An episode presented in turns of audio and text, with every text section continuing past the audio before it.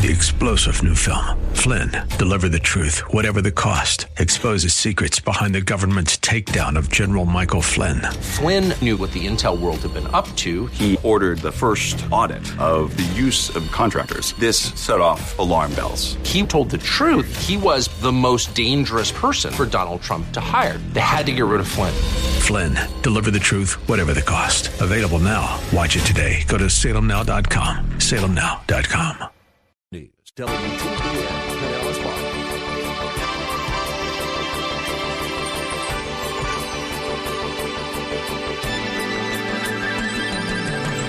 Now, financial exploitation, quite frankly, is still a mark of false teachers, as we've said before, still a mark of cult leaders. That's still the ulterior motives, is to get rich off of people. And Dave Breese, in his very wonderful little book called The Marks of a Cult, writes this about financial exploitation. I quote, "It is fair to say that an almost universal characteristic of the cults is an insatiable financial appetite in the leadership.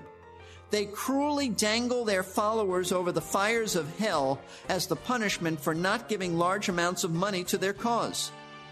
It is just amazing, and not in a good way, what some people will do for money. Would you, for example, abandon your family for ten million dollars? How about abandon your church? Become a prostitute for a week? How about giving up your citizenship? Leave your spouse? Uh, would you withhold your testimony to let a killer go free? Or would you kill a stranger? Would you put your kids up for adoption for ten million dollars? Hmm. I read once that a survey found that two-thirds of Americans would do at least one of those things for ten million dollars. You know what else lots of people do for money? They lie about God, and they lie about what He said.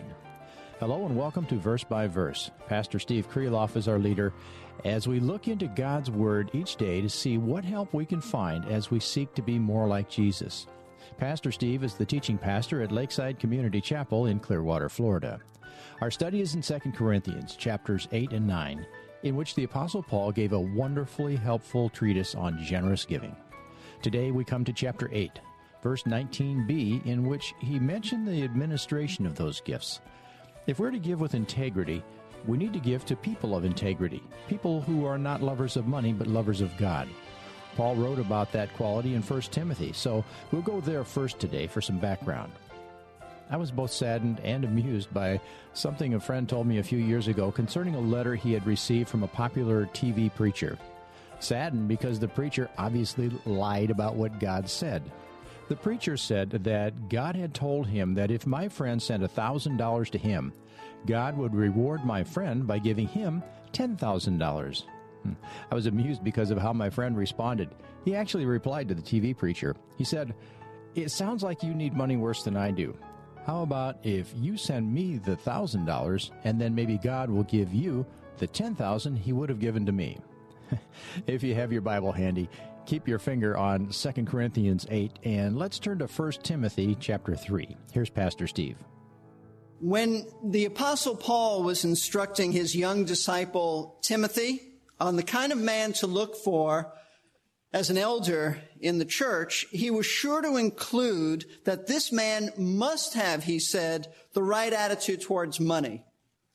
Paul said it's very important. In First Timothy three three, he said that an elder must be free from the love of money. Now, in the original Greek language, which is what the New Testament was written in, this entire phrase is really reduced to one word, which means not a lover of silver. That's what Paul literally said and meant, not a lover of silver. In other words, those who lead Christ's church are to be men who minister out of, out of love for the Lord and love for His people and not for money. And there was a very good reason why the Apostle Paul put his finger on that area in terms of leadership and character qualities, and it's this. The ancient world of Paul's day, as well, quite frankly, as well as our own, was noted for its many religious teachers who took advantage of people financially. Religious hucksters, con men who thought that this was big business, You have the Jewish world, the, the religious world in the Jewish realm, and in that realm you had the Pharisees. The Pharisees, according to Luke chapter sixteen, were lovers of money. Now, when we think of the Pharisees, we think of, of a sect that uh, uh, opposed Christ, and they were legalistic and concerned just about outward performance, and that's absolutely right. But they also loved money. And I want you to see this in Luke chapter sixteen. The Bible says they actually mocked Jesus for what he had to say about money, and there's good reason why they mocked him. In Luke chapter sixteen, verse fourteen, we read this. Now, Jesus has been speaking to the Pharisees, and it says this. Now, the Pharisees, who were lovers of money, were listening to all these things and were scoffing at him. Could you imagine that? Sitting there listening to Jesus and mocking, laughing at him for what he had to say. Well, what was he saying that they thought was so funny? Back in verse thirteen, Jesus said this, "No servant can serve two masters, for either he will hate one and love the other, or else he will be devoted to one and despise the other. You cannot serve God and wealth." And with that, the Pharisees mocked him, scoffed him. Why? Because the Pharisees, amongst many erroneous views, also held to a, to an erroneous view concerning earthly riches. They believed that earthly riches were always an indication of God's blessing. So if you were wealthy, it was because God was blessing. It's really not very different than, than what we hear coming out of the charismatic movement, that that is a sign of God's blessing and he wants you wealthy, and that, that indicates spiritual prosperity as well. That's what they held to. And while Jesus certainly didn't condemn being wealthy, the Bible doesn't condemn that, he did condemn loving wealth and being devoted to wealth. In fact, it was this concern for money rather than the welfare of God's people that led Jesus in John chapter ten, which I read before. He referred to the Jewish religious leaders as hirelings or hired hands, hired men. That's who he was referring to. In that passage of Scripture, Jesus is making a contrast between himself as the good shepherd who gives his life, lays down his life for the sheep, as opposed to, to the Jewish religious leaders who were only, only in it for money. And when there was any danger, they fled because they cared about themselves and not about the people. They were, as Jesus said, hirelings, people you just pay money to take care of the sheep, but they have no vested interest in the sheep. It's very interesting that when Paul wrote to Titus, another one of his young disciples, telling him about what kind of an elder or what kind of a man he should look for in being an elder, he also addressed this issue of false teachers who were in it for the money. And he specifically spoke about Jewish false teachers. Let me show you this. In Titus chapter one, for those of you who can find it quickly, I want you to see that this was a real problem in the ancient world. Titus chapter one, speaking about also qualifications for an elder, a pastor, Paul said in verse ten, speaking of why elders need to know the word of God well enough to be able to refute it. They need to have a handle on Scripture. They need to be men who are well-versed in sound doctrine, because part of what they do is refute error. And he said in verse ten, explaining this, "For there are many rebellious men, empty talkers, and deceivers, especially those of the circumcision," meaning Jewish. There are false teachers in the church, but especially, Titus, in your situation, there are Jewish false teachers. He says in verse eleven, "who must be silenced." Silence meaning by ref- refuting them with God's word, "because they are upsetting whole families, teaching things they should not teach." Watch this. "For the sake of sordid gain." Not only are they erroneous in what, in what they teach, but the reason they teach is to make money from people. And so elders need to be qualified to be able to refute their error. But I want you to know, it was not only in the Jewish world that religious leaders lusted after people's money. The Gentile world also had their own counterparts who were also known for their greed. In fact, if you turn back from Titus to First Timothy chapter six, you'll see this addressed to Timothy. First Timothy chapter six, verse three, speaking about the false teachers who were at Ephesus, Paul said, "If anyone advocates a different doctrine," meaning a doctrine different than the gospel, "and does not agree with the sound words, uh, those of our Lord Jesus Christ, and with the doctrine conforming to godliness," that is, if anybody opposes the gospel, then Paul concludes he is conceited, understands nothing, but he has a morbid interest in controversial questions and disputes about words, out of which arise envy and strife, abusive language, and evil suspicions. He is talking about those who sit around and discuss absolutely nonsense and try to arrive at some conclusion over speculative information.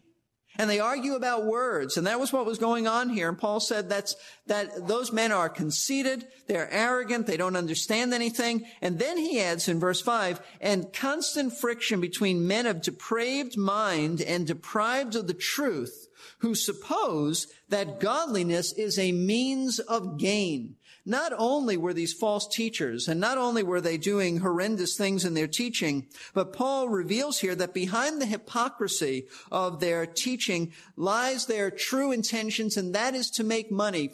For them, the reason they did this, you think, why would anybody be a false teacher? Well, of course, they don't realize they're false teachers necessarily, but why would anybody uh, be involved in something like this?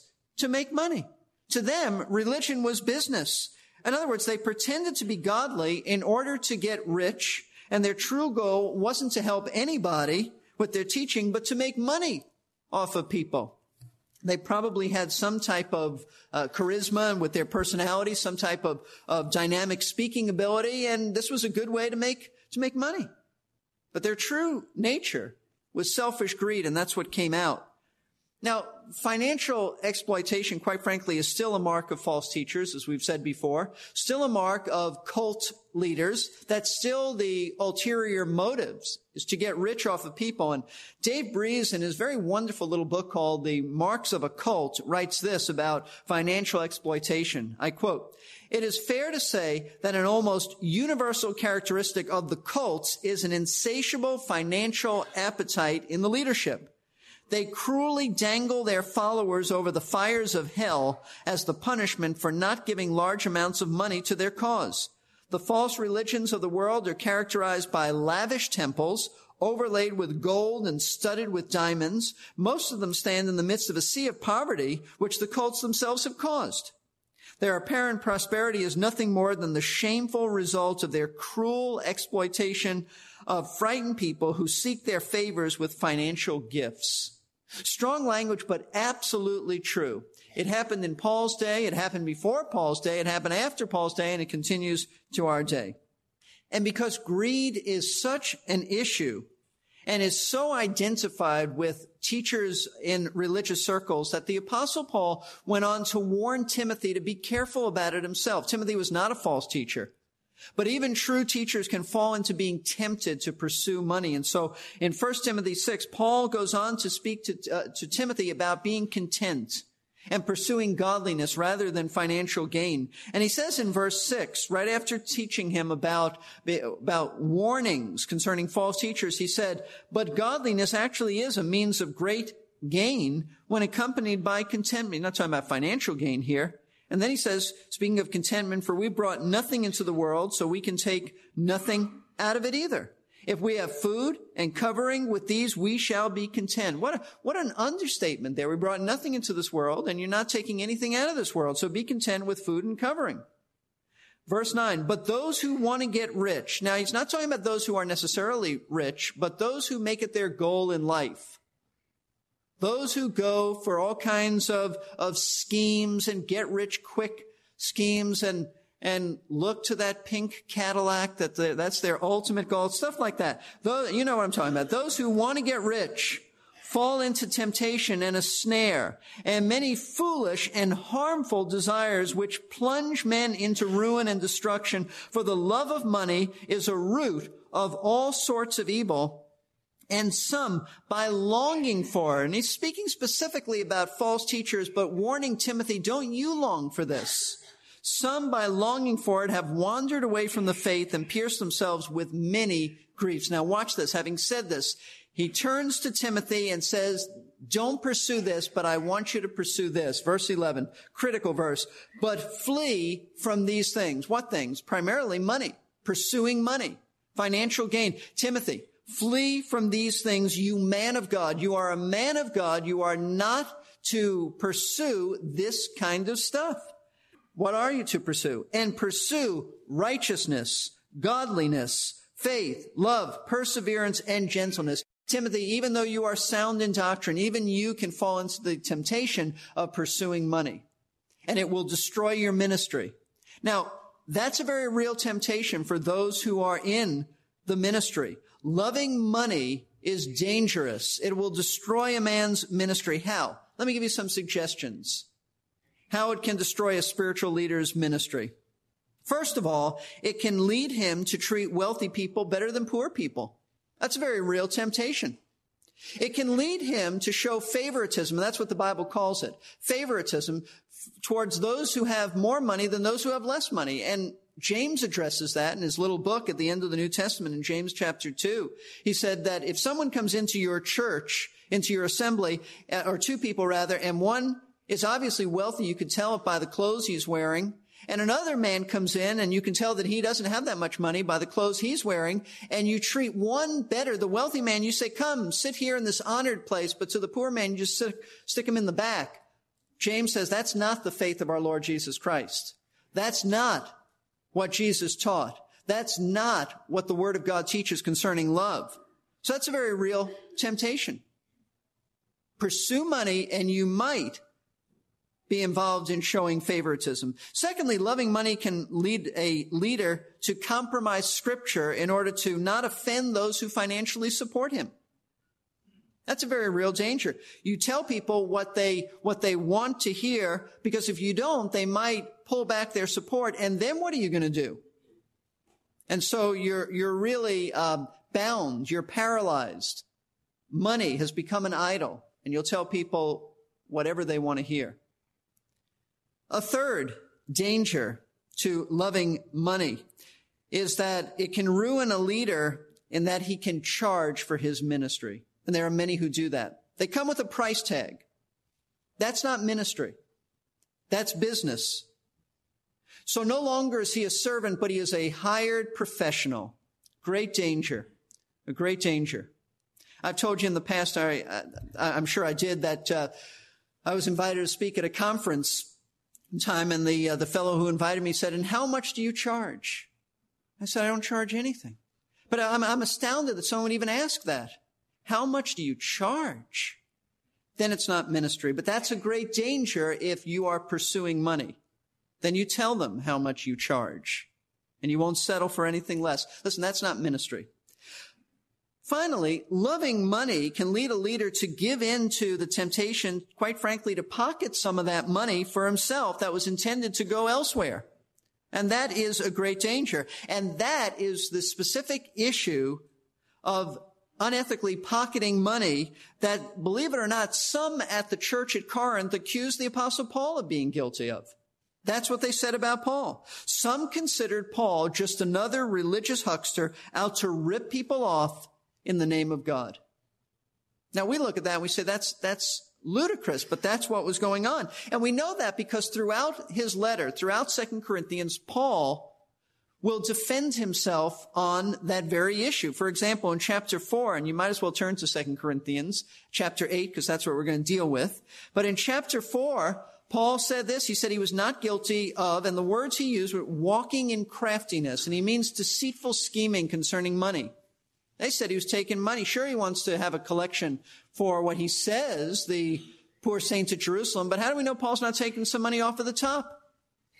How do we know when the offering plate's passed, he's not putting in, he's taking out? Paul said he didn't walk in craftiness. Chapter six, he revealed that he was poor, yet making many rich. Poor, Paul himself was a poor individual. You know that he was poor because he's, he tells us on several occasions that he worked day and night. Somebody who has to work day and then take a few hours of, of sleep and then go back to work at night is somebody who doesn't have a whole lot of money because they need more to just sustain themselves. Paul was a poor man, yet he said he made many rich. He's talking about spiritually wealthy.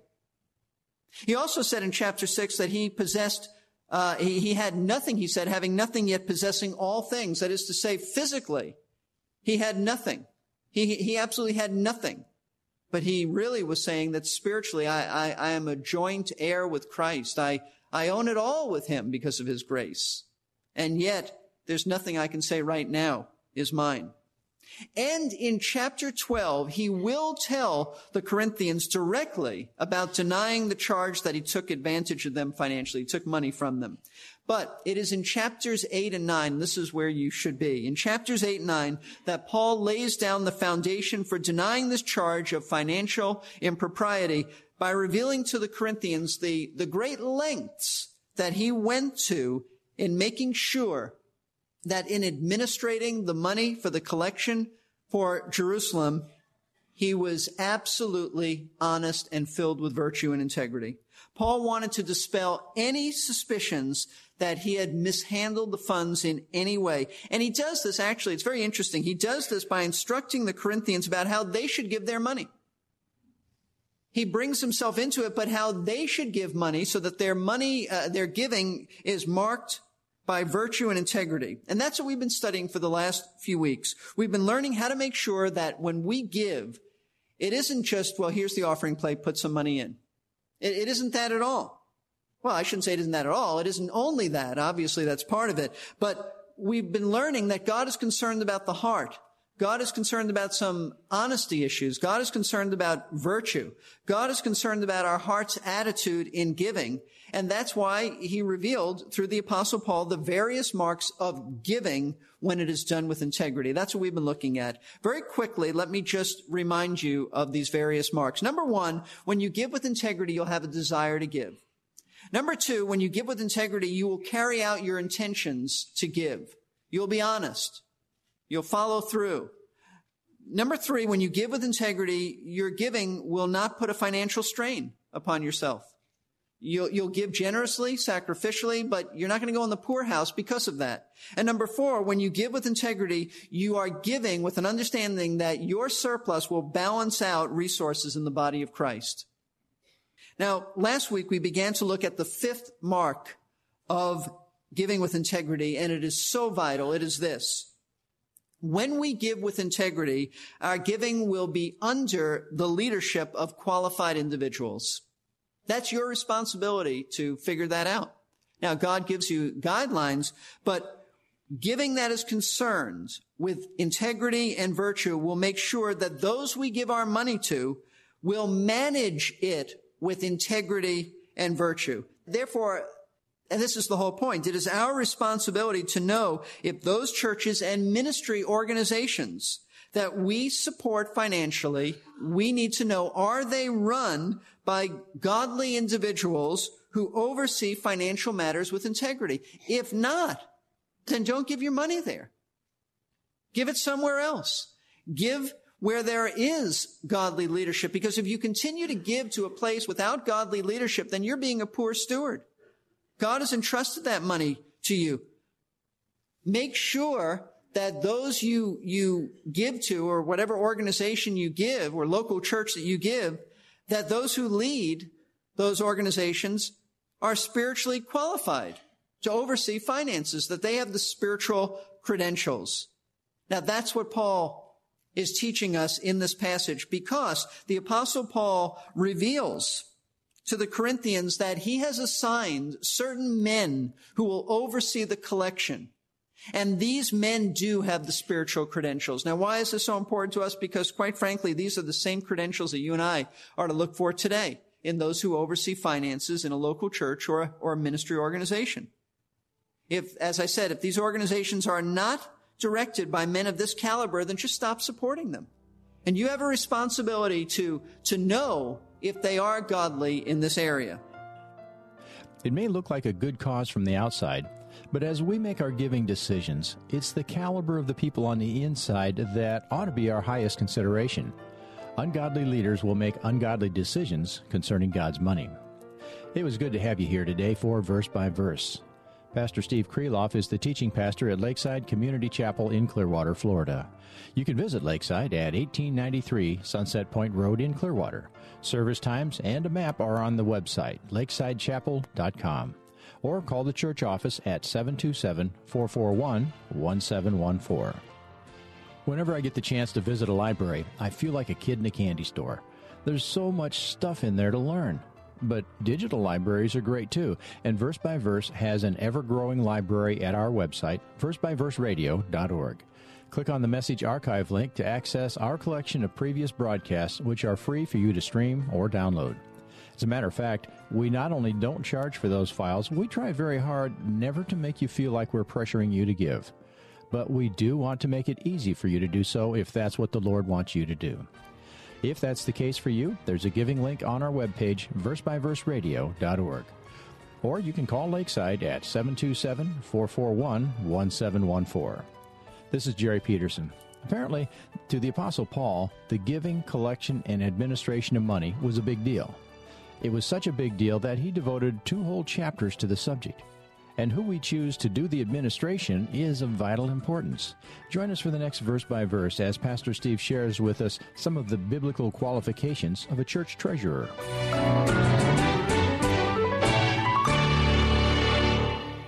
We are here to give you strength between...